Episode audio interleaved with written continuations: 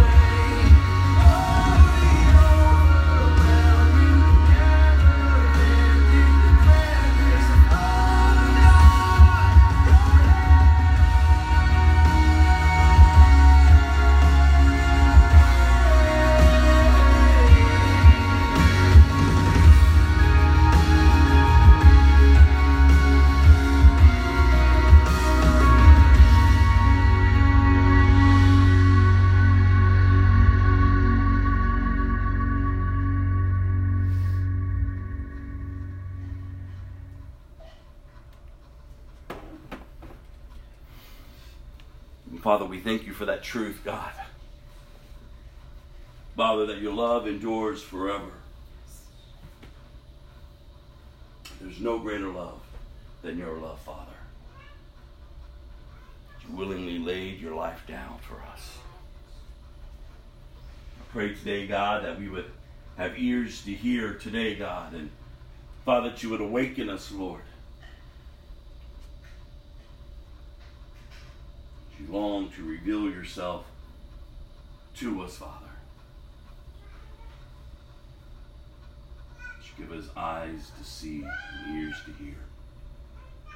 That our hearts would be of good soil to receive your word, Father. That our lives, God, would be fully surrendered unto Christ Jesus. Being about our Father's business in this generation, to declare the good news of the gospel, to be bearers of your image, Father, to be light in the darkness, to see the captives set free, the healed, the sick healed.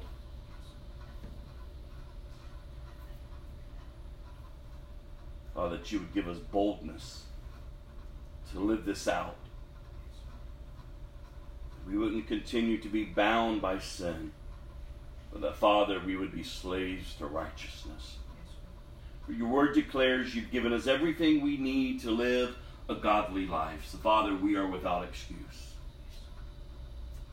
So let us not continue to pursue sin and to pursue our desires.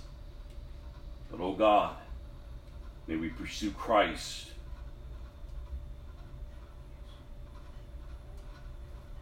May we deny ourselves and pick up our crosses and follow you, Lord. That our lives are not our own. That we will learn to think of others better than ourselves, God. That we would be servants. We would testify of your goodness and of your grace and of your mercy. And we would honor you, Lord. In Jesus' name, amen. Good morning. Psalms 34, verse 14. Turn from evil and to do good. Seek for peace and work hard to maintain it, has been our scripture.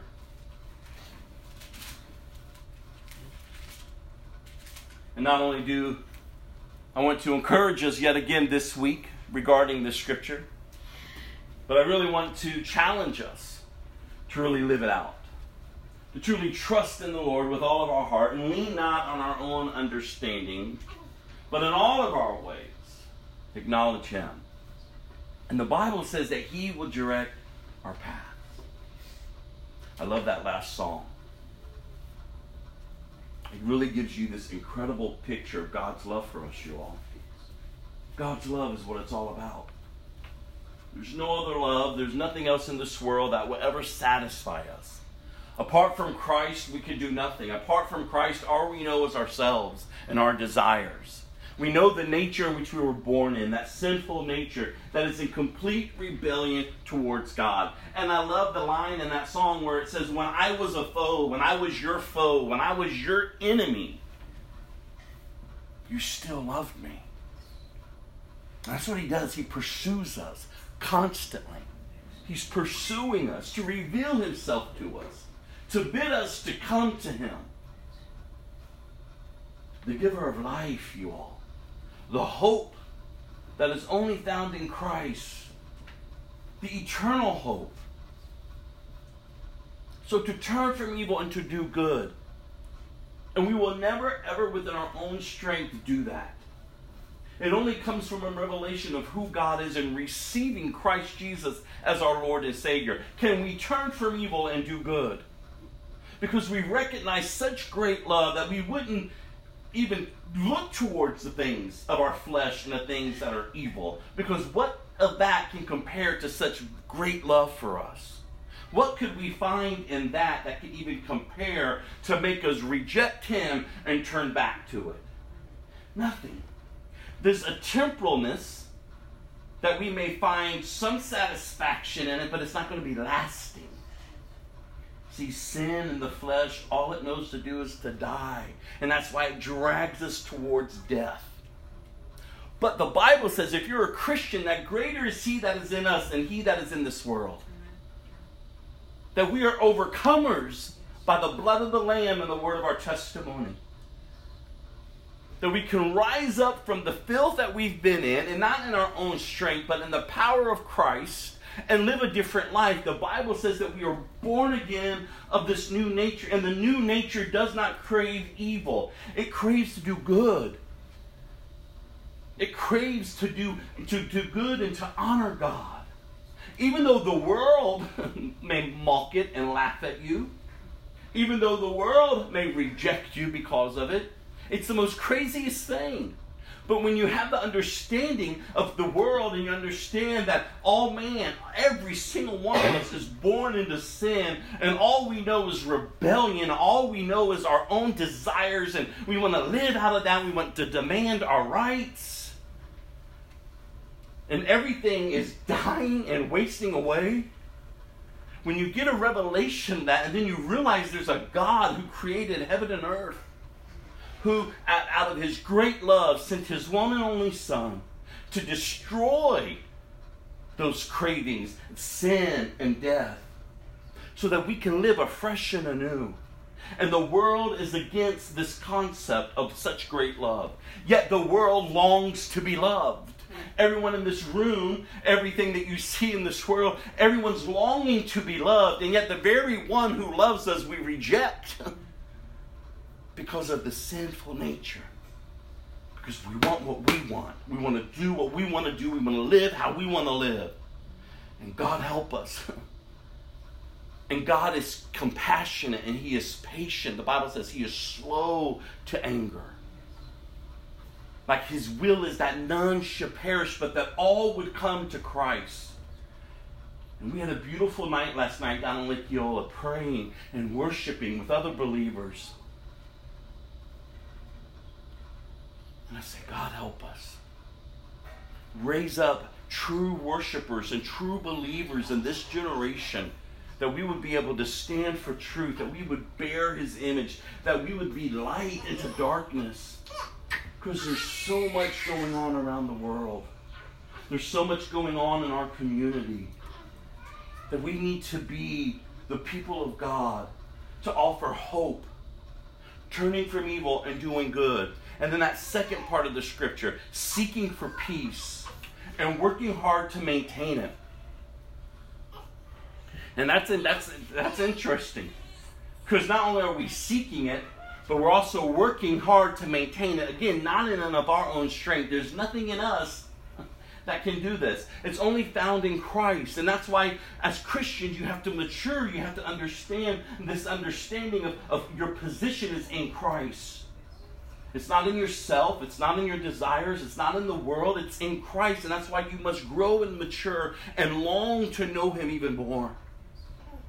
God, reveal yourself even more to us that we may live for you, that we may honor you, that our homes and our lives and our work and our fellowship will be pleasing to you. That we are seeking for peace, nothing missing, nothing broken. I'm not a broken person anymore. I can choose to believe that I am, but if I choose that, then I will live as such. But why would I choose that? When God is offering me a life of wholeness, that I don't have to be abusive with my mouth. I don't have to be angry with my hands. I don't have to be lustful with my mind. I don't, I don't have to crave the temporalness of this world. No, I can choose to say, No, God. In Christ, being born again, accepting Jesus as my Lord and Savior, I am whole. And the abuse that used to define me, the words that used to be spoken over me, are no longer. I'm a new creation in Christ. I'm living differently now. I'm learning of my King. I'm learning what it's like to be in His kingdom. Could you just imagine if you got a phone call today from the Queen of England? It says, I'm going to adopt you and I'm going to bring you into the royal family. And you will have everything accessible to you as myself and the princes and the princesses and the king. and you accepted that call. Listen, we couldn't go to the palace how we are today. we would have to go through some training. We would have to learn the ways of, the, of royalty to be able to honor the position in which we were given. We didn't deserve the position, it was just freely given to us. But we must reflect the position in which has been bestowed upon us. We couldn't just run amok. You know? Like we would have to learn of their ways so that we can reflect whom we belong to. And so it is with the kingdom of God. We have been engrafted into his kingdom. We have been given this opportunity. And so, in this knowledge, that's why we work hard to maintain it. Through prayer, through devotion, through fasting, through fellowship. There's a way in which Christians, no matter what your age is, that you ought to be growing. That you want to maintain this peace. I don't want to trade what I have for anything else. no matter how it's being offered to me, or no matter how much within me it's craving it. No. There's nothing that can compare to the loving Savior, to His great love for us, and how He grows us and matures us to reflect His kingdom, to walk by faith and not by sight. He's given us the weapons of our warfare to demolish strongholds. Remember, those strongholds are patterns of thought that we think on that's contrary to God's truth. Listen, there's an enemy, there's a real enemy that will love nothing more than to drag you to hell with him. And so the Bible says, don't give him a foothold. Don't, don't allow him just a little bit of your heart or your mind. Because he'll develop strongholds that keeps you from God, that turns you from God, and, and, and you stiff arm God, you hold God back. That's not how we're to be living. That's not how we're to be living. No, we're to be running towards God. Remember, it's the enemy that comes to steal, to kill, and to destroy. He wants to, he wants to affect you in a way, God, in, in, in a way that you would re- reject God. But Jesus says, no, don't reject me, reject him. Because I have all power and authority. Why would you settle for less? When I've come to give you life and life in the abundance. That's what I'm saying. We can't settle just to continue to remain down. No, we've got to get up, but not in our own strength. We've got to trust God and say, God, with all of me, here I am, because you gave all of you for me. Amen. And as we've been walking through the Bible, my purpose and and the encouragement of, of, of doing a series like this, because it's going to take us quite some time to get through the whole Bible, is that you would come to know your God. Not just what you want to know about Him, but you would see the fullness of who He is and how much He desires to be in relationship with you. Remember God's plan and God's purpose from the beginning that He would have a people He that would call that He can call His own, and that they will call Him their God, and that they would live for Him, that they will honor Him, no matter what generation they're in, because the whole plan of God is His love story, His plan of redemption, so that all creation would know that He is God. Amen. and they know by our love for him and for each other. See, does it make sense? When the world sees Christians living as Christians and loving God with all of their heart, with all of their soul, with all of their mind, with all of their body, and with all of their strength, the lost doesn't understand that. It looks foreign to them. That's why we must pray for them. That's why we must love them as our Father loves them. We must share the truth with them.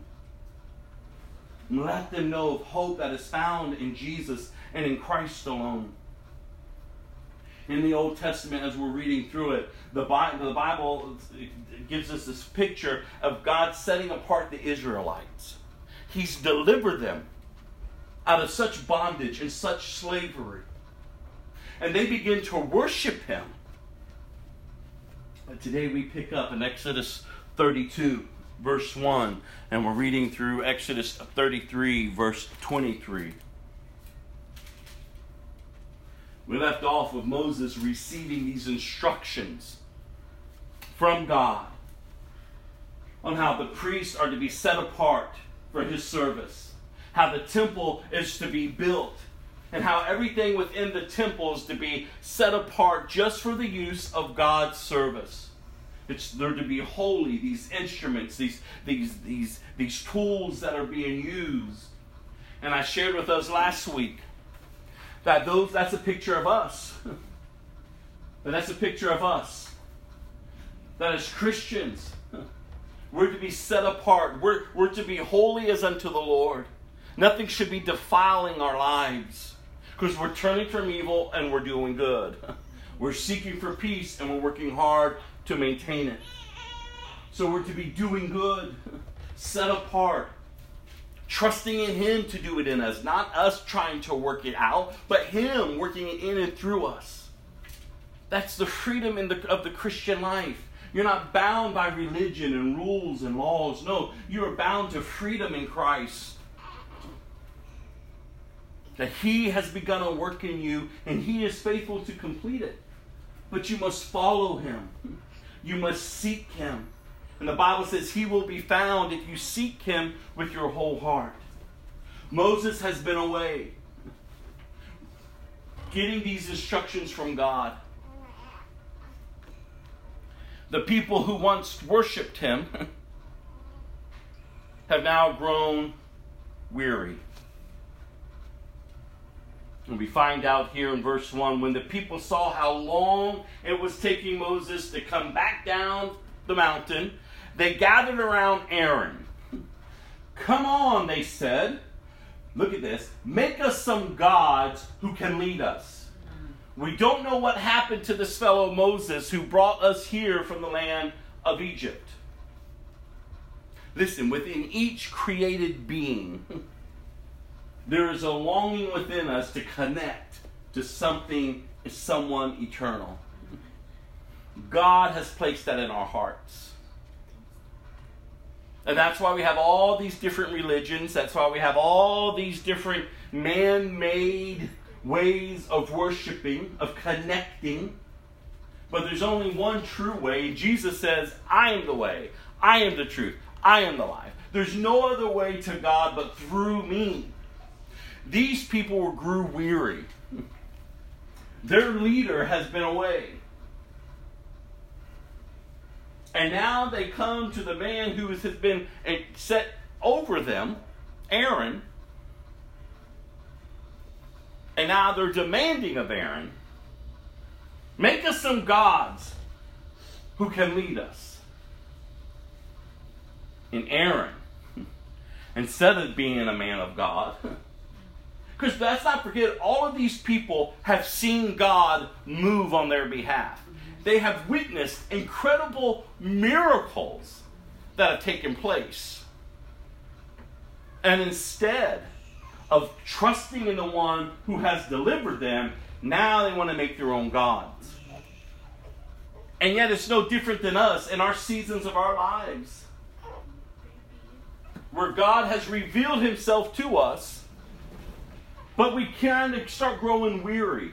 We kind of start like, ah, you know, what's going on? What's this? What's that? Why is this happening? Oh, this desire is flaring up with me. And we just kind of give in to just life. I want to know why these people weren't worshiping every day their living God. Because that was the problem here. And that's what you're going to see through this reading today. Is that they traded their worship for their living God for worthless idols and for their own pleasures. See, to really grow and mature as a Christian, you have to stop worshiping the, the, the filth of this world, the temporalness of life, your own desires. And you need to focus daily, moment by moment, worshiping your God, loving on your God, receiving from Him. If you ever found yourself in a season of weariness or discouragement or wandering off, you can know that you know you've been lacking in your worship. These people wanted to worship, and what they now were demanding was false gods. Give us something to focus on. Give us something that we can put our hope in and can celebrate. And the man of God, instead of telling them to turn to the living God who delivered you, he falls into their demands. So Aaron said, Take the gold rings from your ears of your wives and sons and daughters and bring them to me. All the people took the gold rings from their ears and brought them to Aaron. Then Aaron took the gold, melted it down, and molded it into the shape of a calf. When the people saw it, they exclaimed, O Israel! These are the gods who brought you out of the land of Egypt. They just spit in the face of God. they just stiff armed God. And that's what I've been sharing with us over the past few weeks. Is a lot of times we have a misconception. We think it's God stiff arming us. We think it's God who, who, who is keeping us at bay. But no, God all along is calling us to Him. He is our provider, He is our protector. Turn to me, he says, turn to me. And yet our own stubbornness and our own pride, our own desire says, no, you're not God. But yet, though we're saying, no, you're not God, we have a longing to worship. and if we're not worshiping him, we're going to be worshiping something or someone.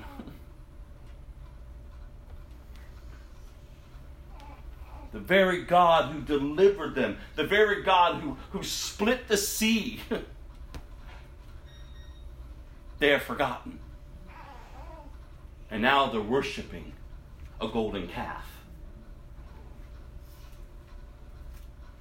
Aaron saw how excited the people were, so he built an altar in front of the calf. Look at what Aaron is doing here. then he announced, Tomorrow will be a festival to the Lord.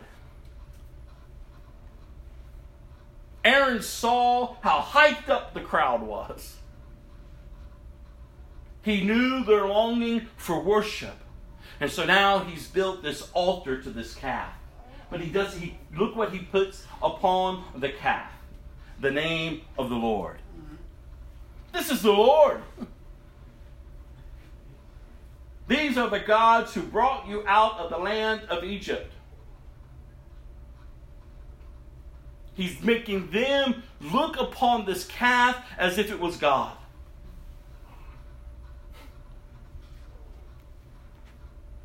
Careful.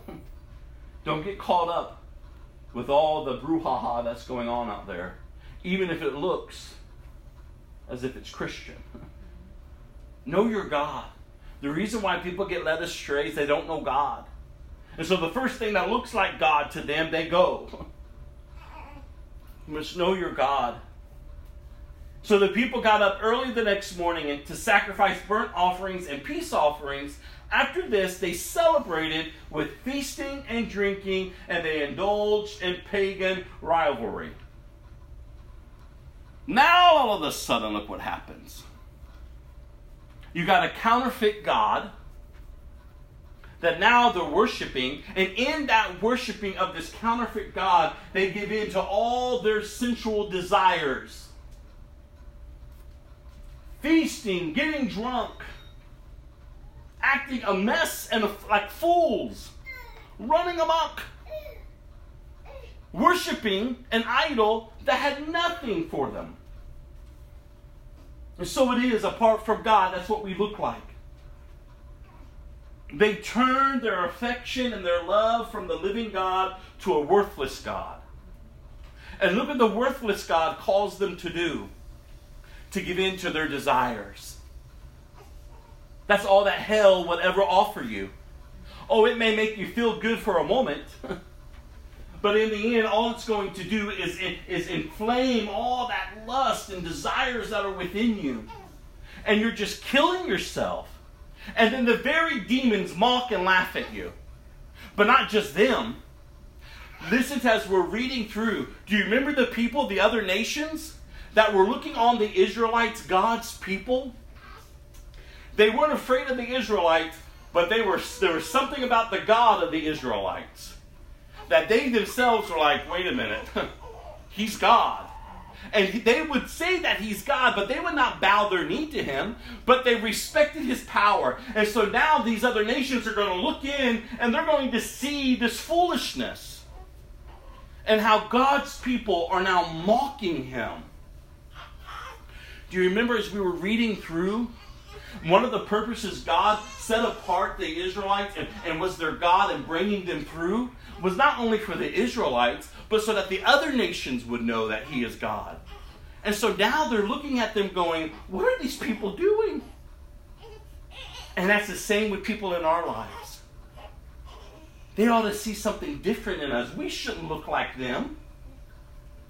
We shouldn't be fulfilling our lust and our desires and our cravings. We shouldn't be worshiping false gods. Because then they look and they go, What different are you? How crazy is that? And that's what I've been telling you over the past couple of weeks. We can't just keep calling ourselves Christians if we're not Christians. I know it sounds good, but in reality, it's not good. Because you're making a mockery of God. These people who knew their God lost sight of him and they gave over to their desires. And whenever you see a false God worship, you will always see pagan, the lost issues of the heart. Feasting, drinking, just giving over and worshiping it worshiping it. Last night, while we were out there praising and worshiping God, over to the left of us was the Wiccans and the New Age people doing all their rituals. And I go, oh God, have mercy on them. Have mercy on them. They truly believe in what they're doing. And yet they're dying and I was no different than them when I was before I became a Christian. I worshipped the earth. I did all the craziness. I had potions and spells and all this junk that I believed. And all it was doing was killing me. Ha ha. all it was doing was making a mockery. And yet letting me die. Letting me die. And so it is with these people. Now they're just giving in to everything. And it says here in verse 7 the Lord told, told Moses, Quick, go down the mountain. Your people, whom you brought from the land of Egypt, have corrupted themselves. how quickly, look at this, this is God speaking, how quickly they have turned away, I'm sorry, away from, I'm sorry, how quickly they have turned away from the way I commanded them to live. They have melted down gold and made a calf, and they have bowed down a sacrifice to it. They are saying, These are our gods of Israel. O Israel, who brought you out of the land of Egypt. I want you to underline or mark somehow that verse, verse 8, how quickly they have turned away from the way I commanded them to live. That is God. He knows your heart, He knows how you're living. He knows what He has laid out and how a Christian should be living. He's not fooled by our, our, our pretending. he knows that if we don't abide in Him, we would be quick to turn from Him. That we would be quick to turn away from the way in which He has commanded us to live, you all.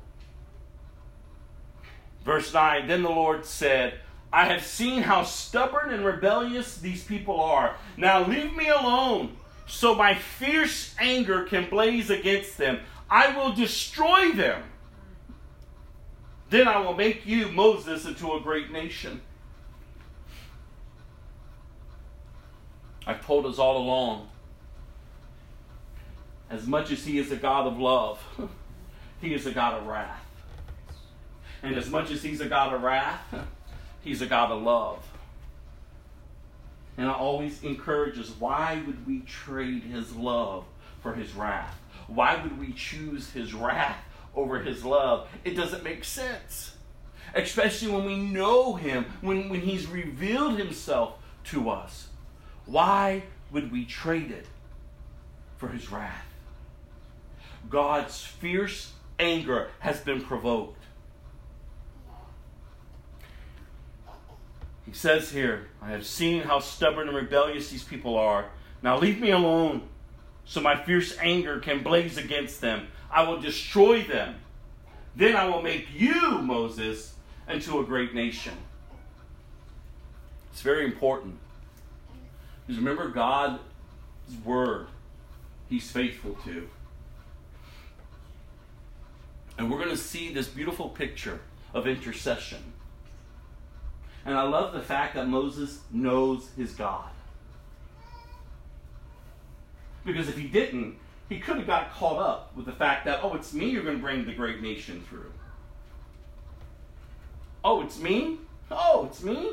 He, he could have pumped himself up with, with pride. Look how favorably the Lord looks upon me. like, you're going to do this for me, God? No, he doesn't do that, though. He knows that God is a God who is faithful to his word. And so there's something about prayer. It's vital to a Christian's life. Intercession, interceding on the behalf of others. Remember what I told you before is whenever you read the Old Testament, look for Jesus. Look for foreshadowings of Jesus, the Messiah. Remember back in Genesis, God says there's going to come one who's going to crush the head of the serpent. That's Jesus. And as you're reading through the Old Testament, look for Jesus. And we're about to get an incredible picture, a foreshadowing of Jesus. Moses steps in and begins to remind God of God's word. He begins to intercede on behalf of, of, of the people that are rebellious, that deserve the wrath of God.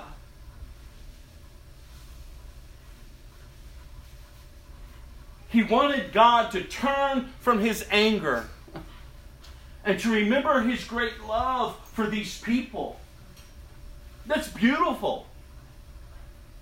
How are you praying for people who are lost? You ought to be praying for your family members, for your friends, for our community, for the lost. You ought to be going out in your schools and in your jobs and stores and the highways and, and byways and praying, Oh God, have mercy. That they would turn to you. That they would turn from their wicked ways and turn to you. God, that you would lavish your love upon them. And that in such great knowledge of your love, that they would receive your free gift of salvation. That they would be born again. But a lot of times, we curse them just as much as the enemy curses them. We tear them down with our own tongues. And yet we want to call ourselves Christians. No, that's not how what a Christian does. To grieve. We're to remember that we were no different than them before we came to Christ. We don't puff up ourselves. Moses didn't puff up himself. No, he humbled himself and said, Oh God, please remember. Oh God, please remember. They deserved to be destroyed.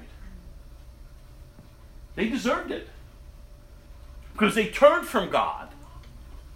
They made a golden calf to worship. Now they're drunk and having these orgies and these parties and, and running amok.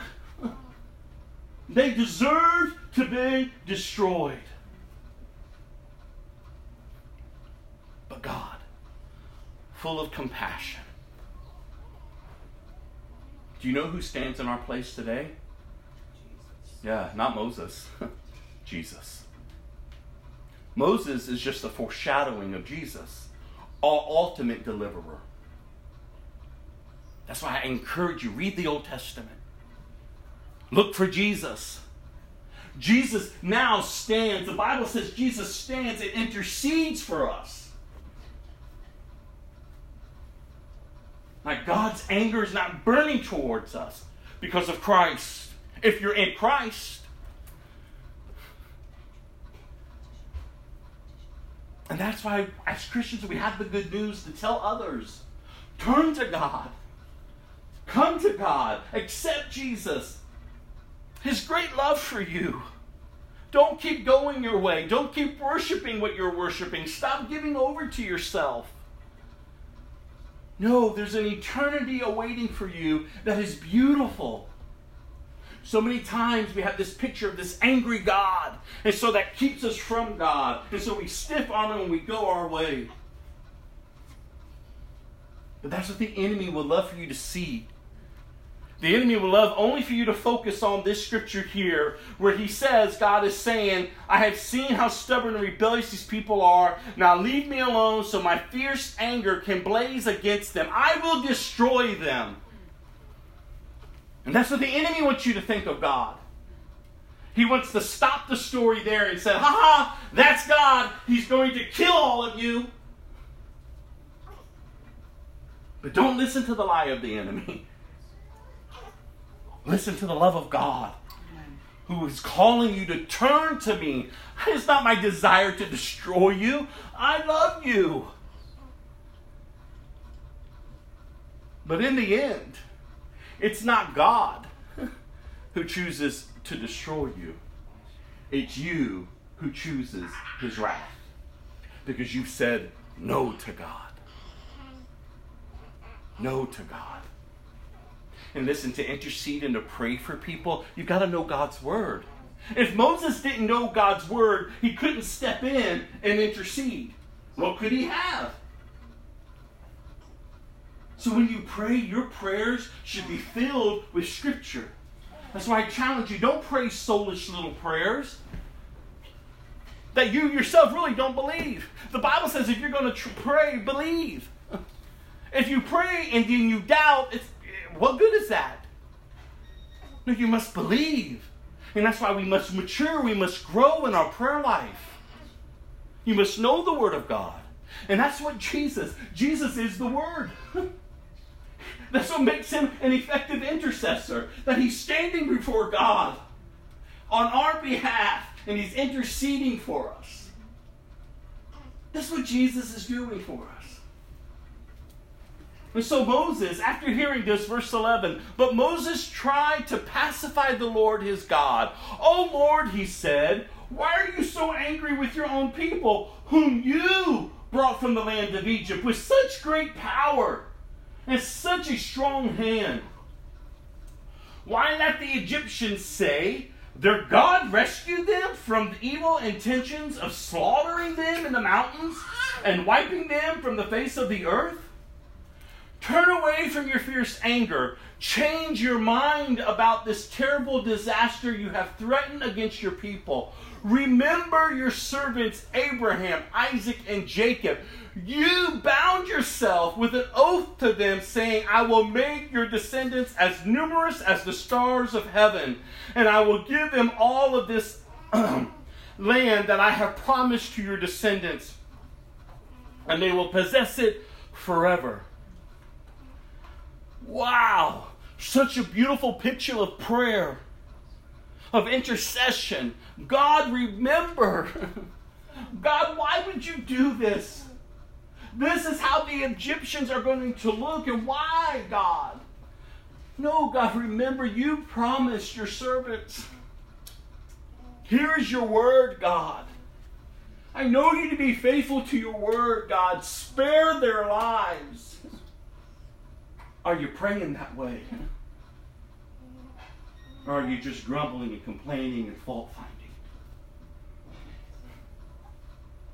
God, we must mature, we must grow up. People are dying, and we're remaining silent. You ought not to be remaining silent, you ought to be praying. Look how beautiful this is. And the beauty of it is, he wasn't demanding God, he was just reminding God. Like, God, this is who you are all powerful, all strong. God, you are the deliverer.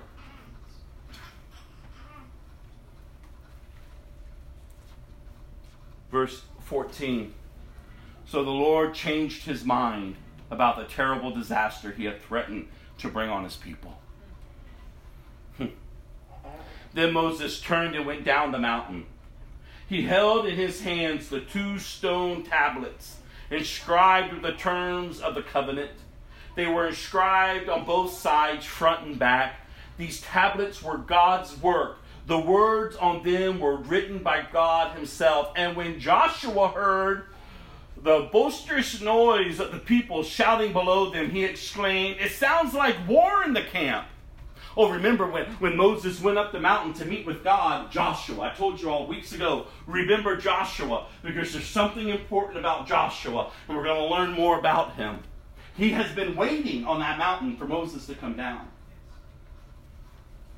And Moses coming down now with the Ten Commandments, with these tablets that God Himself has written upon. And remember, as we opened up this morning, the people have grown weary Where's Moses? okay, Aaron, give us something to worship. So Aaron caved in and fashioned and formed a calf. And he saw how excited the people were, so he built an altar around the calf. And now they're all worshiping. They're drunk, they're having orgies, they're running amok, they're worshiping this false god. Moses now is coming down, and Aaron, I'm sorry, and Joshua it's like, wait, wait, wait. It sounds like there's there's war in the camp. Oh, there was a war going on in the spiritual realm. Yeah. Lest we forget. You we can't we don't have eyes to see in the spiritual realm, but there is a realm in which you can't see that angels and demons are fighting. The Bible in Ephesians 6 says, For the weapons of our warfare are not carnal Now, my fight isn't against you. It isn't against flesh and blood. It's against the principalities and the rulers of the air of the darkness. And I told you all last week don't think in and of your own strength that you can deal with the demonic realm because they will beat you down. in and of yourself, you don't have the power. Only Christ Jesus. And in Christ, in the name of Jesus, and by the blood of Jesus, you can speak and you can pray in agreement with God's word. And then trust that God will accomplish what his word has already established. That's prayer. It's not you trying to conjure up something like the lost do. No, we're praying God's word. We're trusting that His word has been established. So there was a war going on. Hell was laughing, hell was mocking. Look at God's people. Look what they're doing. Ha ha ha ha. But Moses replied, No, it's not a shout of victory, nor the wailing of defeat. I hear the sound of celebration. I hear the sound of worship. Remember, that's all that this is, these chapters are dealing with. These people turned from worshiping God to worshiping themselves, their false God. And I told you, why did they do that? It's because they did, weren't in a habit of daily worshiping the living God. That's why they grew weary. That's why they forgot who delivered them. They stopped worshiping Him. They wanted man to lead them into worship. The man of God was gone, he was on a mountain with God. So many times people come to church expecting just the pastor to be the one that worships the Lord. How crazy is that? Because you have to go through your life the rest of the week. And if you're not worshiping God, if you're not applying truth to your life, then you're no different than these people. You're running amok. And hell mocks you and laughs at your God. And then those that are around you see and go, that's not how it ought to be. And Moses points it, points it out. Oh no, they're celebrating, they're worshiping. When they came near the camp, Moses saw, I can only imagine. I love this chapter. I can't even imagine what must have gone through Moses when he came down from the mountain, interacting with God, and comes down and sees a golden calf being worshiped. When they came near the camp, Moses saw the calf and the dancing, and he burned with anger. He threw the stone tablets to the ground, smashing them at the foot of the mountain. He took the calf they had made and burned it. Then he ground it into powder, threw it into water, and forced the people to drink it. Finally, he turned to Aaron, who was in charge of these people, and demanded, What did these people do to you to make you bring such terrible sin upon them?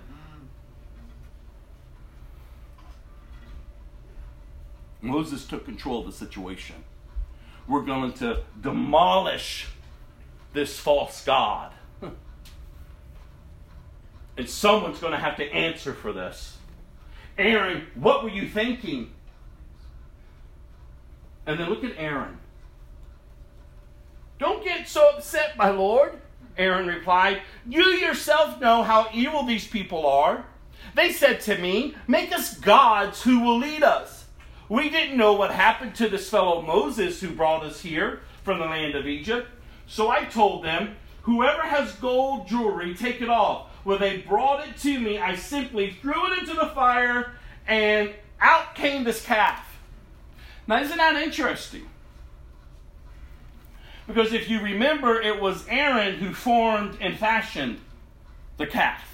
We just read it earlier. Oh, but he forgets to say that to Moses. Oh, no, I just put, and then look, poof, a calf came out. No, Aaron.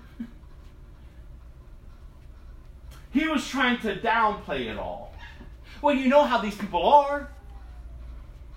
So I just told him, give me some jewelry, and poof, poof, look, there's a, there's a, there's this idol now. No, Aaron, remember? You saw how excited the people were that you built the altar.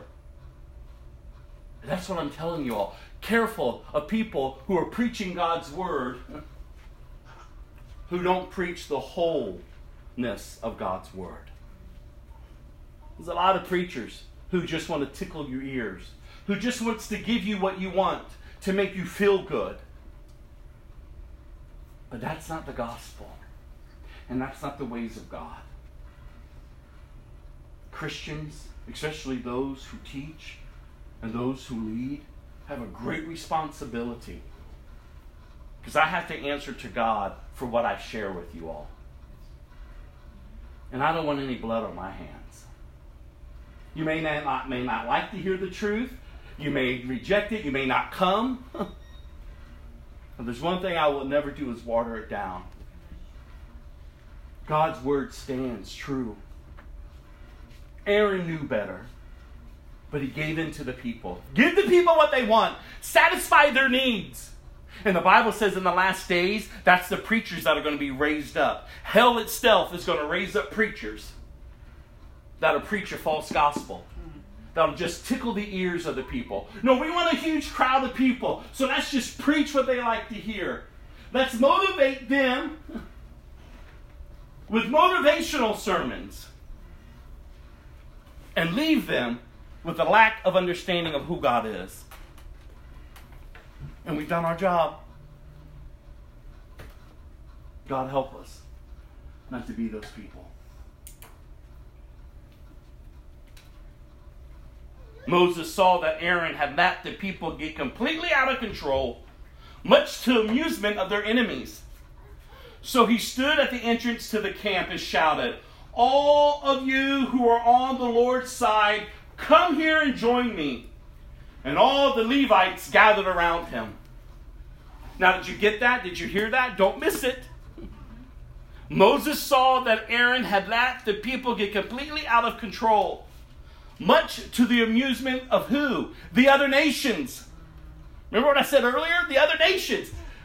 They knew God delivered Israel from the Egyptians. They were afraid of the Israel, the God of Israel. And now they're looking in on the nation, God's people, and they're not even living like God's people. They're running amok, doing what they want. And so now they find it amusing.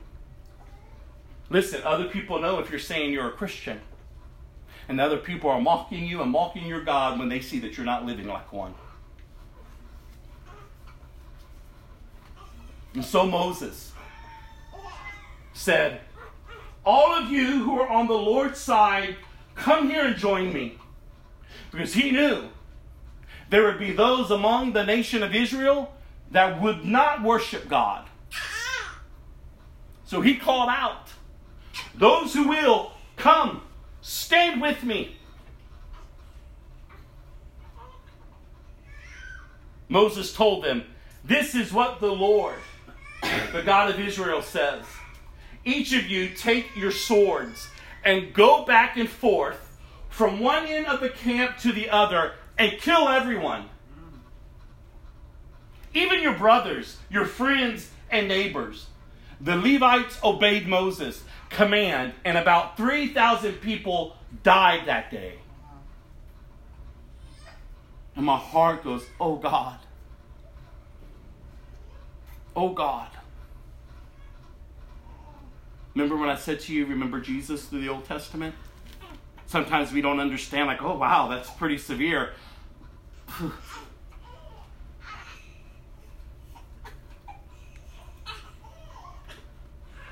God Himself sent His Son down to this earth to die for you, to give you hope, to give you a future, to give you life and life and the abundance. He laid His life down. And so before we question God about these 3,000 people dying, remember His great love for you. Remember His great love for them. They had an opportunity to respond to God. Don't forget what Moses just said. Look back up. That is what, hold on, where's that to do? All of you who are on the Lord's side, come here and join me. They had an opportunity to respond, and yet they didn't. And so it is today. Everyone is hearing the gospel being preached. Everyone has an opportunity to respond to Jesus. If they don't, then they get what they deserve. they chose to rebel against God. So, in the love and the compassion that God has for us, He turns us over to what we want. You want to live a life like that? Go live a life like that. But in the end, you will not partake of my kingdom. You will partake of an eternal hell. So live how you want. You have a right to live however you want, to choose whoever you want to be.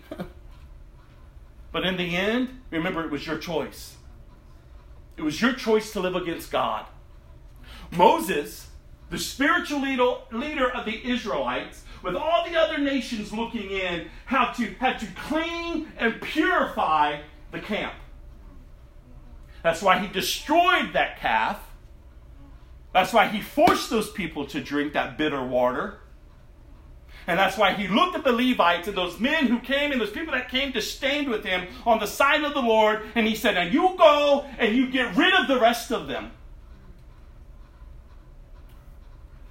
And what a horrible day it was. That the 3,000 people chose to stiff arm God and say, We're not with God. How sad. Sad.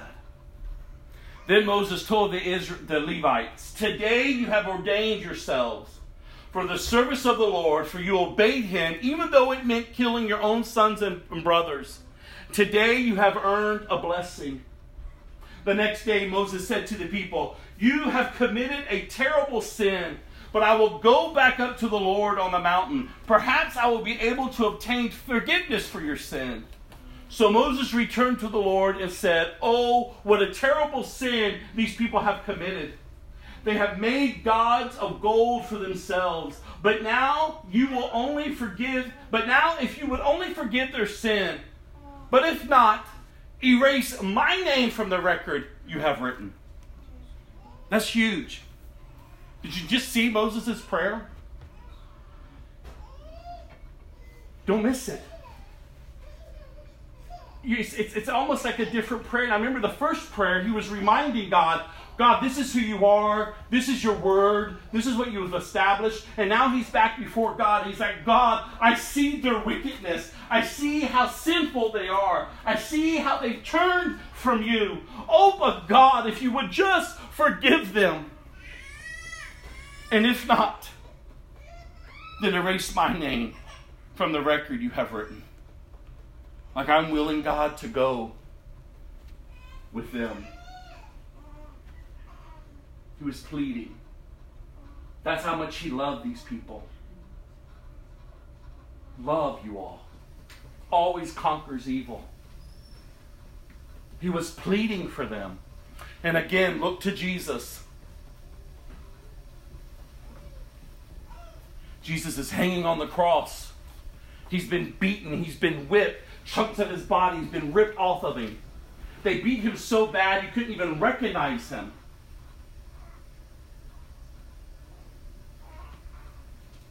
As he's hanging there, struggling for breath, he looks out among the people who've done this to him.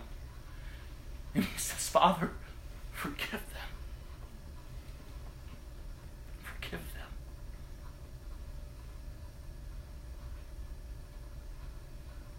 And then he takes his last breath. And then three days later, the greatest victory of all time took place. Jesus rose from the dead, breathed again, and all hell shrunk back.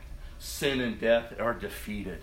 The greatest victory that has ever and will ever be displayed took place. And how men, women, and children are drawn to Jesus every day, and they're walking in that victory. And we ought to be praying that people will turn to Jesus. Such great love. Yes, this was a beautiful, beautiful, display of compassion and love for these people. But it's no greater love than what Jesus did. Moses just has a heart. God, Don't destroy them. Forgive them, Lord. Forgive them. But the Lord replied to Moses, No, I will erase the name of everyone who has sinned against me. Now go, lead the people to the place I told you about. Look, my angel will lead the way before you. And when I come to call the people to an account, I will certainly hold them responsible for their sins. And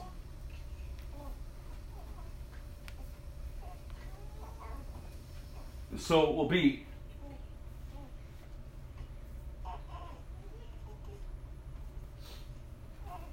And that's why it's so vital that we are in Christ.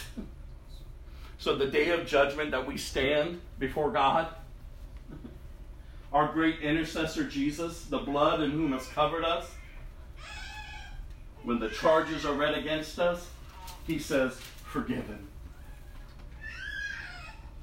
They're forgiven. And the enemy is uh, just assailing his assaults against us. They're forgiven. They're forgiven. And that's what makes should make the church say amen. Because if you're not in Christ, then that can't be spoken over you. And God will hold you accountable. And in that accountable, in that accountability, as He's holding you accountable, He's going to turn you over to what you wanted. An eternity separated from Him. And how sad. Because you will not respond to such great love.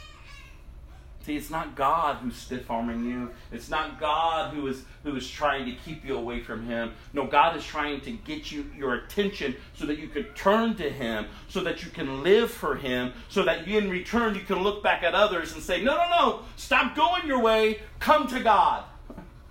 Come to Jesus. There's no greater life than the life that is found in Jesus. No matter what the world is offering you, turn from it and say, No, that's not the way I'm going. I'm going towards Jesus.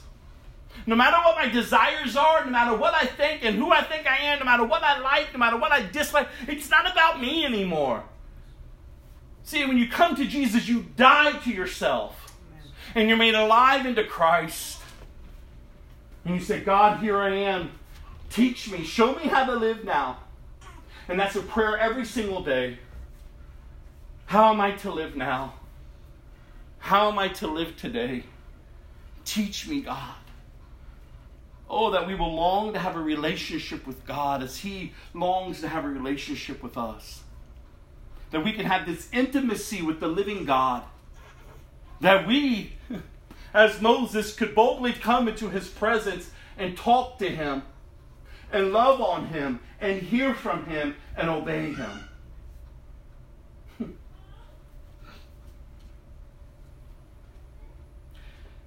Then the Lord sent a great plague upon the people because they had worshipped the calf Aaron had made. There's always consequences to your sin.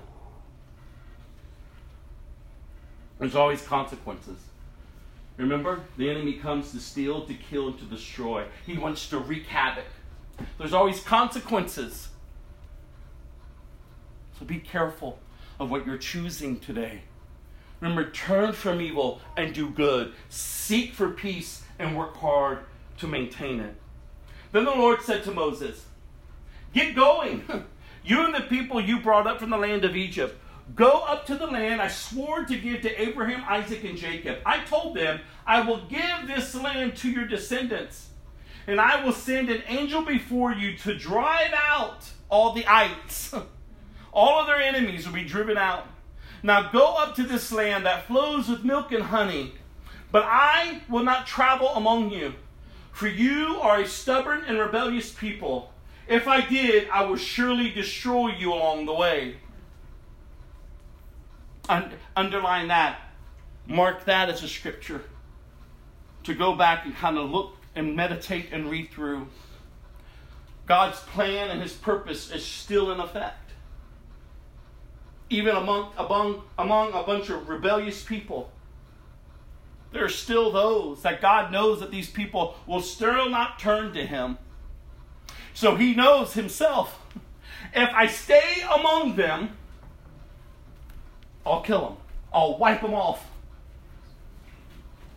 He's faithful to his word. Remember what I said about Jesus? What's the beauty that we know, the beautiful thing that we know about Jesus? If you know of his birth and uh, the announcement of his birth, God what? With us. Emmanuel. Right? Everyone's looking like, huh? Right? I just didn't know where you were going. Oh. What's the beauty? That's beautiful. God with us. God with us. We're a rebe- we are a rebellious bunch of people still. But instead of us hearing this, like I'm sending you, the angel will go before you. He will get rid of all your enemies, but I will not travel with you. Because if I did, I will destroy you. Because your love is not towards me. Remember God's plan all along. The Messiah, Jesus, to come, to give his life.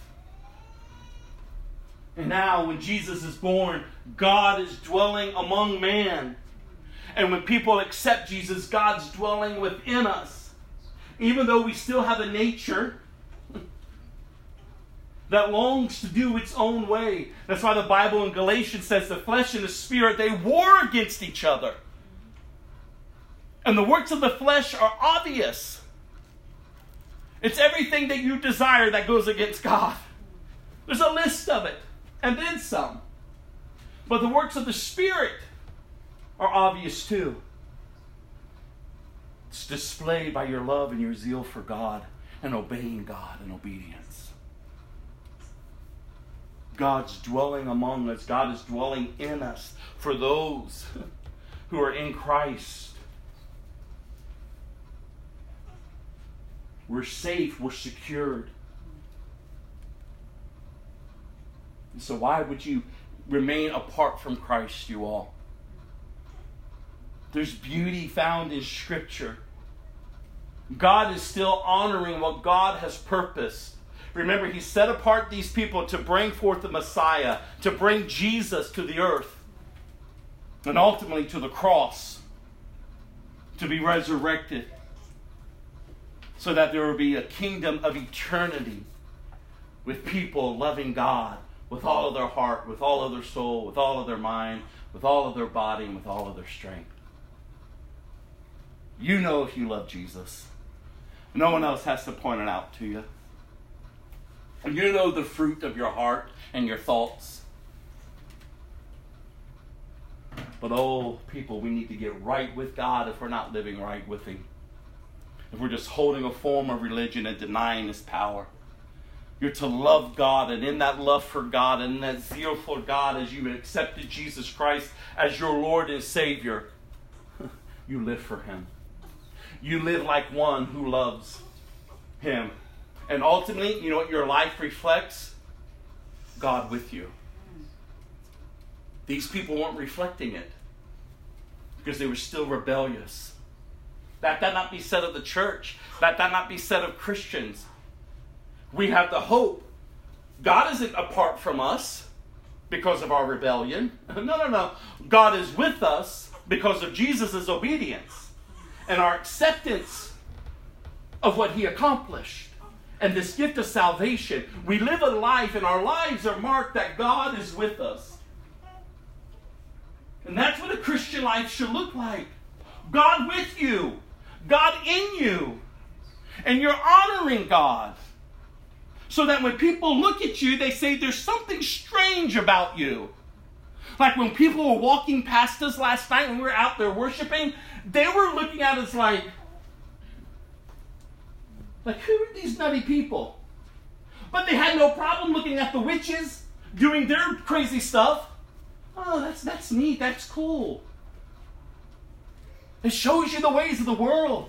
Oh, that your eyes would be open. The things of God will never be accepted by the world. That's why God cannot put his name on something and someone that does not honor him. So we got to stop pretending and making him this weak God, this weird, crazy God. No, he's a holy God. He will not put his name upon anything or anyone that does not honor Jesus. Jesus. When the people heard these stern words, they went into mourning and stopped wearing their jewelry and fine clothes. For the Lord had told Moses to tell them, You are a stubborn and rebellious people. If I were to travel with you for, for even a moment, I would destroy you. Remove your jewelry, remove your fine clothes, while, I'll de- while I decide what to do with you. So from that time they left Mount Sinai. The, Lord, the Israelites wore no more jewelry or fine clothes. It was Moses' practice to take the tent of meeting and set it up some distance from the camp. Everyone who wanted to make a request of the Lord will go into the tent of meeting outside the camp. Whenever Moses went out to the tent of meeting, all the people would get up and stand in the entrances of their tents. They would all watch Moses until he disappeared inside. As he went into the tent, the pillar of cloud would come down and hover, hover over its entrance while the Lord spoke with Moses. When the people saw the cloud standing at the entrance of the tent, they would stand and bow down in front of their own tents. Inside the tent of meeting, the Lord spoke. Um, I'm, I'm sorry. Inside the tent of meeting, the Lord would speak to Moses face to face as one speaks, look at this picture, to a friend. After Moses would return to the camp, but the young man who assisted him, look at this, Joshua, son of Nun, would remain behind in the tent of meeting. Remember Joshua, you all. He's this young boy, he's this young guy who is following Moses. He's serving Moses. He's ultimately serving God. And God is ultimately going to raise him up when it's his time. One day, Moses said to the Lord, You have been telling me, take these people up to the promised land, but you haven't told me whom you will send with me. You have told me, I know you by name, and I look favorably on you. If it is true that you look favorably on me, let me know your ways, so I may understand you more fully and continue to enjoy your favor. And what a beautiful prayer, what a beautiful scripture to highlight and meditate upon. Look at Moses' prayer. He had an intimate relationship with God, you all. The New Testament, by, through those who are in Christ, are friends of God. You're children of God. You have this intimate relationship with God. And what a beautiful prayer for us to pray. Let me know your ways so I may understand you more fully and continue to enjoy your favor. What a beautiful prayer. And remember, it goes on, that this nation is your very own people. The Lord replied, I will personally go with you, Moses, and I will give you rest. Everything will be fine for you. Then Moses said, If you don't personally go with us, don't make us leave this place. How will anyone know that you look favorably on me, on me and your people, if you don't go with us? For your presence among us sets, look at this, your people and me apart from all the other people on the earth. The Lord replied to Moses, I will indeed do what you have asked, for I look favorably on you, and I know you my, and I know you by name. Moses responded, Then show me your glorious presence. The Lord replied, I will make all my goodness pass before you, and I will call out my name, Yahweh, before you. For I will show mercy to anyone I choose, and I will show compassion to anyone I choose. But you may not look directly at my face, for no one may see me and live. The Lord continued, Look, stand near me on this rock. As my glorious presence passes by, I will hide you in the crevice of the rock and cover you with my hand until I pass by. Then I will remove my hand and let you see me from behind, but my face will not be seen. Wow, you all. What a beautiful picture. He's crying out for the presence of God. God, be among us. Be with us. God, we need your presence. Don't send us. Don't send us out if you're not with us. And look what he says here. If you don't go with us, for your presence among us sets your people and me apart from all other people on the earth. Just as it was then, so it is now. It's his presence among us, within us, that makes us different than all the other people on the earth. That's why the church should look like her, her, her, her groom. They should look like their king. It's his presence that fills us. We are to be as he was.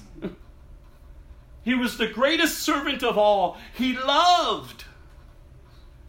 And we should be serving, we should be loving. Even if they hang us by our necks, or they set us aflame, or they torture us, we should love them. because that's our God, you all. He was drugged out, dragged out, beaten, whipped, mocked, spat upon. They made him carry his own cross. They nailed his hands and his feet. They put a crown of thorns on his head and they mocked him. And the Bible says that's the greatest love ever displayed. And God did it for you. God did it for you. Why are you acting and living as if He's not God? Why would you choose that? When He loved you so much.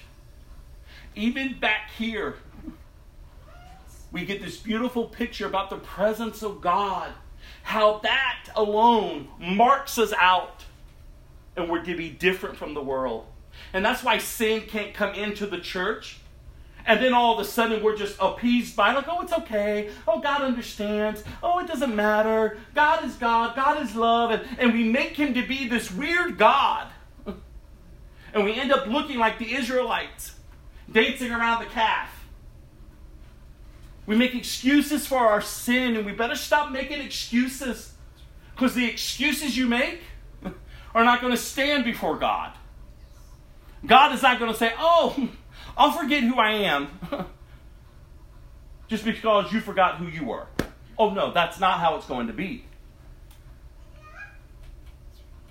As serious as he was then, so he is now. And I know that in this day, the days to come, people are not going to want to talk about the wrath of God, but they better open up, not just the Old Testament, open up the New Testament. It says he's storing up his wrath. And all that fierce anger that he has, oh, it's going to come. There's a day marked for it. The Bible says, why hasn't it come yet? It's because he's compassionate. He's slow to anger. He's giving you the opportunity to turn to him. To stop making excuses. To turn to God. Because there is going to come a day when the world is going to get just as wicked and wicked and more wicked as the days of Noah. And he's going to say, Enough, Jesus, go gather those who belong to you. And the King of Kings is going to return to this earth and he's going to gather those that belong to him. And it's too late for those who didn't. And don't blame God. Don't get this bad picture about God because in God's love, He has spared generation from generation from generation from generation. But there's coming a time when He says, No more darkness. Enough of this sin. Enough of man doing everything that man wants to do. Enough. Jesus, go gather those who belong to you. And so the next time you want to just just act ugly. the next time you just want to give in to your desires because oh it feels good. It's me, it's who I am. ha ha ha. Joke's on you. You may think you're bah, he's not God, I'm gonna do me. Oh, okay, do you. do you. But in the end, remember it was your choice. It was your choice. And you got to stop pretending like church is going to save you. just because you have a Bible, just because you may come to church once a year, every other month, or every day, or every week, it doesn't matter. If He's not in your heart, if you're not a follower of His, it means nothing. It means nothing. You have to consider the cost. When I gave my life to Jesus, I had to consider the cost. It cost me everything. And it's going to cost you everything. It's going to cost you your desires. When I looked upon this guy named Angel last night, his name is Angel. And he was a gay man who was in the Pulse nightclub when that horrible man went in there and began to shoot up the place. And he walked over and he stood over Angel and he shot Angel six times. Angel should be dead. But as bodies were laying on top of Angel, he was praying, God, remember me. God, remember me. Don't let me die apart from you. And in God's love and mercy, God spared his life, and today he's testifying of how God has delivered him. But what's even more precious is his mother, who spoke last night, who for years she was praying for her son. She loved her son. She was not going to give up on her son. She didn't badmouth her son and tear him down with her words. No, she loved him because she loved God. And she knew that God loved her son. And she believed that God, one day, my son will come to know you. He, he grew up in church. But at some point, he chose to turn from God and to go his way. God didn't give up on him. And God doesn't give up on you. And God didn't give up on me. We've got to stop playing games, you all. We've got to stop it. We've got to start humbling ourselves before a living God and saying, God, mark us with your presence. God, if you don't go with us, God, don't send us. God, we need you. Or you can keep playing church. ha ha ha ha. Acting a fool and acting a muck, living however you want, angry, jealous, lustful, whatever. but ha ha ha, joke's on you. Because the day is coming when God is not going to hold back his wrath anymore. and just as we're reading here, that fierce anger that he's talking about here is going to hit this earth. And then it's too late. When he says, Jesus, go gather those who belong to you. Because my anger is about to hit that place. And those that are not of me, they're going to feel it. So either you want you desire his presence and his love, or you're going to feel the weight of his wrath. And again, don't think you're going to stand before God and go, but God, but uh, uh. no, because God is not going to change who He is to accept you for who you are. No, no, no. That's not the bargaining tool that's going on here. God sent His Son Jesus to this earth. And it's in the acceptance of Jesus being the Son of God, you believing that, you confessing that, and you living it out marks you as a believer. Again, doesn't make you perfect, but it keeps you humbled. But what marks us and makes us different is His presence among us.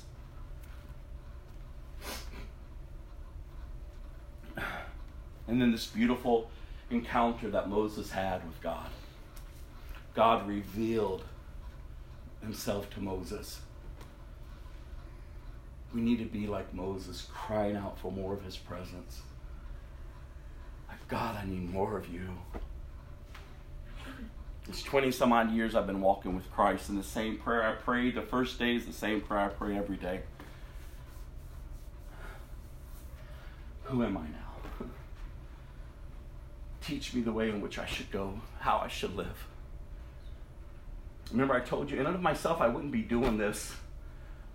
It's only because of Christ and the love that I have for Him and the love that I have now for people. You have to get over yourselves, y'all. You have to forgive people. You have you can't let your past rule you. You can't let your desires rule you. No, you you you've been given this incredible opportunity to know God. So seek him while he may be found. Don't go searching to be validated by men and women. Don't go searching and, and trying to find something to, to, to fill you up, to make you feel good. No, find yourself in Christ because there's no greater love. Nothing else has fulfilled me. Trust me when I tell you, for years I lived and I sought for everything and anyone. And I never was fulfilled. But I remember the day in my condo when I was on the floor crying out to God, and when I finally surrendered my life, and as I was getting up, it was the first time in my life that I felt whole. Nothing's missing. I didn't know where I was going, I didn't know who I was, but for the first time in my life, I knew that I was loved by God. And that love compelled me to go to him. Moses wanted his presence. And not only Moses wanted it for himself, but he wanted it for the people of God.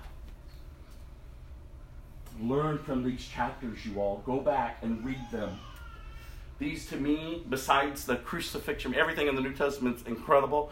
But as far as the Old Testament, this, these two chapters are one of my favorites because it gives you such a beautiful picture of God, of Moses, who is foreshadowing Christ,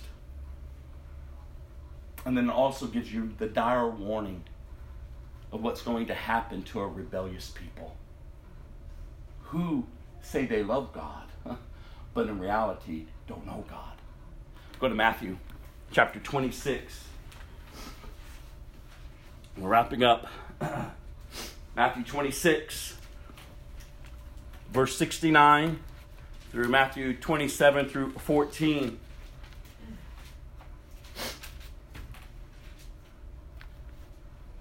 We left off last week with them beating Jesus, spitting on his face. And you know who was doing it? Not the lost, the religious leaders, the preachers the men of God who was leading the people of God at that time, they should have known God. They should have known this was the Messiah in whom God Himself said would come and crush the head of the enemy. They should have known Him. They talked so much about Him, they knew His ways and His laws, and yet God Himself was among them and they were beating God. and poor Peter the disciple. Remember? He was the one just a few chapters ago where he was like, Jesus, no! Like, I'm with you till the end, man! And Jesus is like, no, Peter, unfortunately, you're not going to be. Remember, at this time, all the disciples, he included Peter, has deserted Jesus. The one in whom they loved. The one in whom, back before all this took place, confessed that he was the Son of God. We're with you to the end, Jesus. and now Peter has snuck up. He wants to know what's going on with Jesus. So we pick up verse 69. Meanwhile, Peter was sitting outside in the courtyard. A servant girl came over to him and said, You are one of those with Jesus the Galilean. But Peter denied in front of everyone. I don't know what you're talking about, he said. Later, out by the gate, another servant girl noticed him and said to those standing around, This man was with Jesus of Nazareth. Again, Peter denied it, this time with an oath. I don't even know this man, he said. A little later, some of the other bystanders came over to Peter and said, You must be one of them. We can tell by your Galilean accent. But Peter swore, A curse on me if I am lying. I don't know the man. And immediately the rooster crowed. Because remember, Jesus told Peter, You're going to deny me three times. And so, suddenly, Jesus' words flashed through Peter's mind. Before the rooster crows, you will deny me three times. You will deny three times that you even know me. And he went away weeping bitterly. Have you ever denied Jesus? I mean, you, you've prayed the little prayer, you, you've said you're a Christian, but your life is denying him. Denying him. Denying him. I love this picture of Jesus' words, Peter remembering. Have you ever been, uh, you know, you've chosen to go, go from God, and then all of a sudden Jesus' words hit your heart, and then you just begin to weep? Oh God, why do I feel this way? Oh God, I, can't stop crying. Oh God. God understands. And we're going to read later how Peter is restored. Three times Peter denied Christ, and after Christ is resurrected, Jesus comes to Peter and says, Peter, do you love me? yes, Lord, you know I love you. Peter, do you love me? Yes, Lord, you know I love you. Peter, do you love me? Yes, Lord, you know I love you. Then go. Care for my flock, feed my sheep. Listen, your failures and your denial doesn't stop what God has for you. Amen. Doesn't. God is always there. Do you love me? Do you love me? Do you love me? And when you finally can answer, Yes, God, I love you, then obedience will be birthed forth. And you would be entrusted to go and tell others of the good news. So the question is today do you love Him? Because if not loving Him, that's all you know is disobedience. That's all you know is denying Him. Peter, at this moment, his spirit is crushed because he does love Jesus. But in his fear, in his uh, not understanding what was going on in that moment, he chose to deny him instead of standing for him. But be careful, you all. Don't let your life become a complete denial of him. Don't think, well, I got away with it today. God, I'm sorry. Now I'm back in your presence. Hallelujah. But then something presses up against you. Then you're, forget you, God. Oh, I'm angry. And I'm going to do this. And you're doing that. And you're just giving it to lust. And you're doing whatever you want. Don't, don't play the, the repentance game when there's not a genuine repentance. When Peter's restored, there's a genuine repentance and there's a life that changed. You know if you're truly repentant if you see transformation. That's how you know you're a Christian. Just because you say, I'm sorry, God, oh, I don't want to do that anymore, God, I'm sorry, God, I'm sorry, everyone, and you keep doing it, doesn't make you a Christian. It makes you a fool. You're mocking God. Jesus' resurrection is the greatest victory of all time, as I said earlier. Could you imagine if I said to you, I was at the club last night drunk, I slept with six men and two women and a dog, I got as drunk and high as I wanted, I acted a fool. Oh, but let me tell you about Jesus. Oh, I'm sorry I did that, you all. But let me tell you about Jesus. And then you see me out running amok just an hour from now. But let me tell you about Jesus. you would be, that man is crazy. You wouldn't say, oh, he loves Jesus. Oh, look how much God forgives him. Oh, because the Church of Rome, back in the days, they were playing the grace game. Sin as much as you want because then God's grace is being revealed to everyone. And Paul got wind that the church was acting stupid. So he wrote them a letter and said, What then shall you say? Shall you continue to sin so that God's grace may abound? Certainly not. Don't you know that if you die with him, you've been raised up with him into a new life? You're no longer a slave to sin. Because now you're a slave to righteousness. Stop acting like fools is basically what he's saying. Live a life that is being transformed. Just because you're like, oh, I'm sorry, oh, I'm sorry, God, oh, I'm sorry, oh, I didn't mean to, oh, I'm sorry. That doesn't mean anything. Especially when we're not talking about you being new to the faith. See, there's a difference with new believers when they accept Jesus. There's a process. Just as the same process is within us, but it's not carried on like it was in the newness of our faith because you're maturing. If you're still where you were the years ago that you accepted Jesus, something is wrong. Repentance should have a greater meaning to you as you're growing in Christ. As you're growing in Christ, because He's transforming you into a new creation. You have new habits. You act differently now. You talk differently now. You go differently now. Very early in the morning, chapter 27, the leader, leading priests and elders of the people met again to lay plans for putting Jesus to death. Then they bound him and led him away and took him to Pilate, the, Ro- the Roman governor. When Judas, who had betrayed him, realized that Jesus had been condemned to die, he was filled with remorse. So he took the 30 pieces of silver back to the leading priests and the elders. I have sinned, he declared, for I have betrayed an innocent man. What do we care? They retorted. Remember, those were the priests of the day. Look at their hard attitude. That's your problem.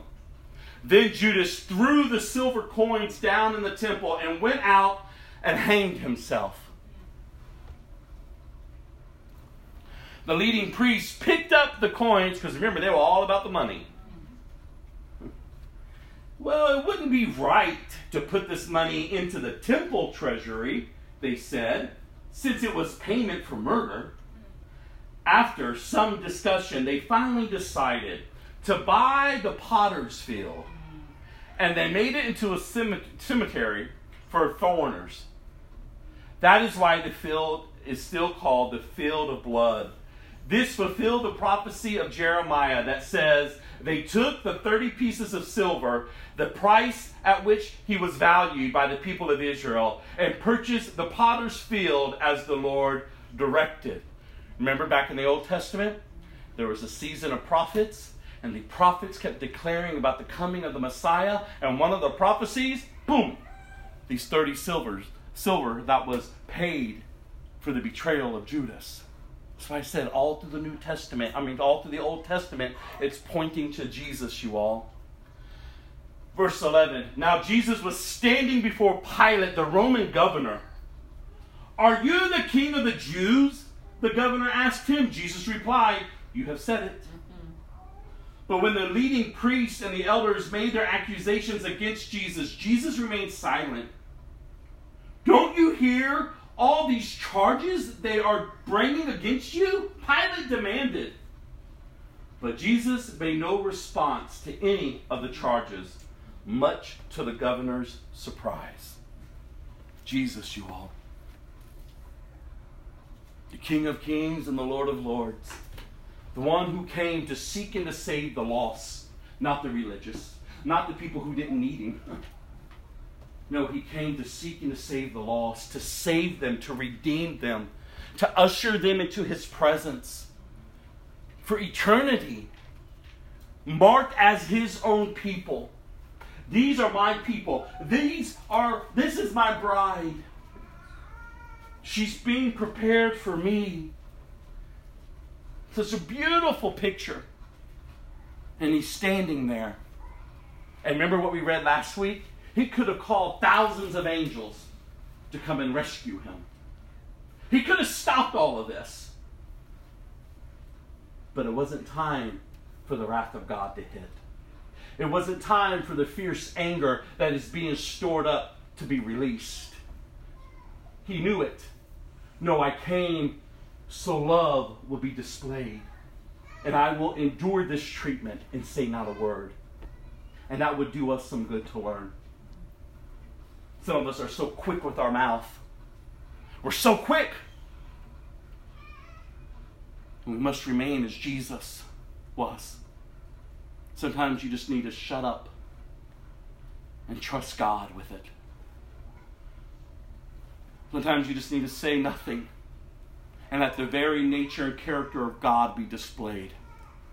You don't have to always defend yourself. God is your defender. Especially when you're not in the wrong, when people hurl accusations against you. Stand. I told you of the season of my life where it seemed like I had a group of Christian women out to destroy me. And they made accusations and accusations and accusations against me. And trust me, I wanted to respond. I wanted to go in and be angry. I wanted to go in and treat them badly. But God said, Say not a word. You serve them, and you go in there and you serve them, and say not a word. And it wasn't until my boss looked at me and says, Rob, myself and upper leadership know your character. And I said, God, because it has nothing to do with me, but everything to do with me honoring God. There's going to be seasons in your life that even the people around you that you think are your closest friends will be out to destroy you. But stand and say not a word. As long as your character is intact, stand and say not a word. Now, if you contributed to something, then you better be repentive. And that's what you better speak. I did do this, and I'm sorry. I did do this, and I'm sorry. And genuinely mean it. Not playing the repentance game. Genuinely meaning where you're remor- remorseful. Oh, God, I don't want to be this way. Jesus stood because he knew what he had to accomplish. Go to Psalm chapter 33, verse 1 through 11. The book of Psalms, as I continue to encourage you, you should be in it. You should be reading it daily. Again, your two hours or more here on Sunday is not enough for you. Not, not in this generation, because you're being bombarded with everything out there trying to define you, no matter what your age is. You need to be in the Word of God. You need to be worshiping. You need to be fasting. You need to be having fellowship. You need to be in the Word. And look at the psalmist as he penned this. We're only reading through verse 11. Let the godly sing for joy to the Lord.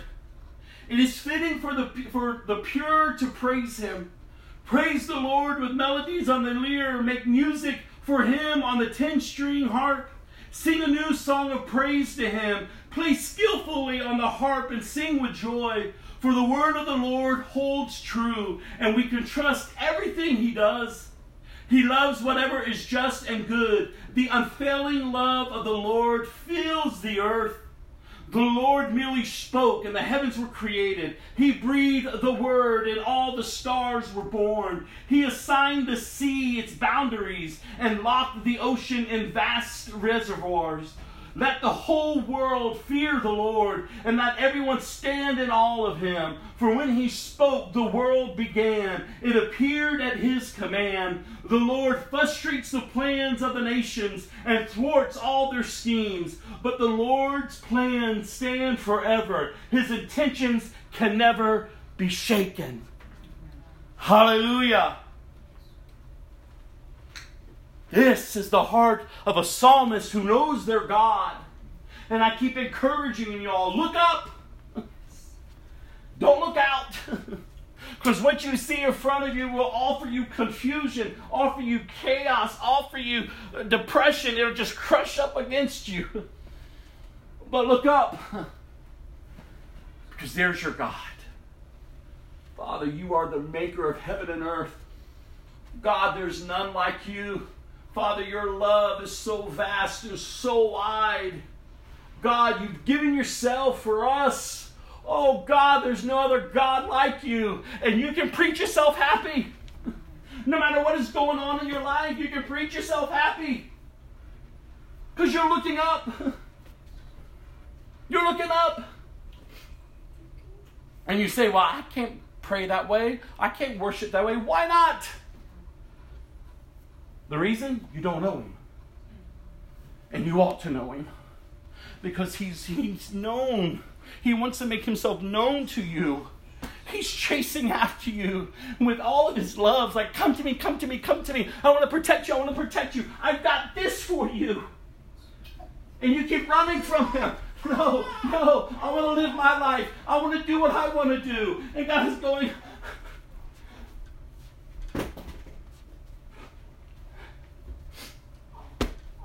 He's revealing himself to you all. And when you know him, you can declare it. You can look up. You can look up. We're closing Proverbs chapter 8, verse 33. Proverbs 8, verse 33 through 36. The book of wisdom, you all. You need wisdom? we need it every day, you all. We're never perfected until we're with Him. So until that day, we ought to be seeking for wisdom.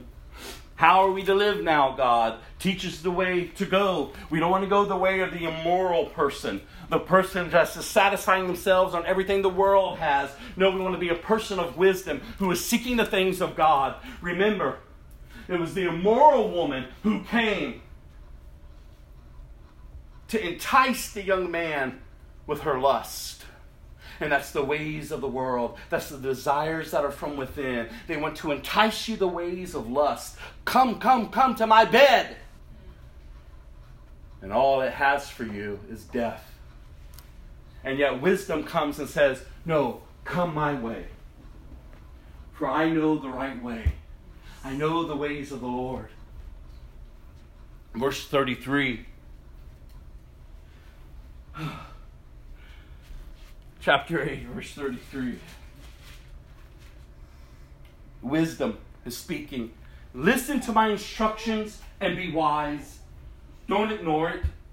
Joyful are those who listen to me, watching for me daily at my gates, waiting for me outside my home. For whoever finds me finds life and receives favor from the Lord. But those who miss me injure themselves, and all who hate me love death. Because what does the flesh know to do? That's all it wants to do, you all, is die. Why would you choose that? Why would you choose to turn from wisdom and to go your way? No, that's not what the Lord has. God sent his one and only Son to this earth to die for us and then to be resurrected, and that all who would believe in him shall not perish but have eternal life. Right now, in this moment, we all have breath in our bodies. Everyone, take a breath. Release it. That breath was given to you by God. Every breath you breathe is God ordained. He formed you, He fashioned you, He placed you in the womb. You were not a mistake. He knows how He, every hair on your head, He's numbered them. He knows what He has called you forth to do. You have a purpose in your generation. It is not to run wild and to do and to assign yourself to whatever you want. No, it is to know your God, the one who has created you, the one who has designed you, the one who has formed and fashioned you, and the one in whom you will have to stand before when you take your last breath. no matter what your age is. And you say, well, that scares me. Don't be afraid of God. Don't be afraid of God. He loves you. The enemy wants you to be afraid of God because if you stay afraid of God, you'll run from God. But if you know your God, you run to Him. Like, God, I'm the worst of sinners. Like, God, I've rebelled, but God, you love me. Oh, I receive you as my Lord and my Savior. God, I'm yours. I don't know how to live, but God, I'm trusting you will teach me and you will show me. And I would take the right opportunities that you've given me to turn from evil and to do good, to seek for peace and to work hard to maintain it. It's all found in Jesus, you all. There's no greater name. I'm going to close this with this last song, and I'm going to close this in prayer.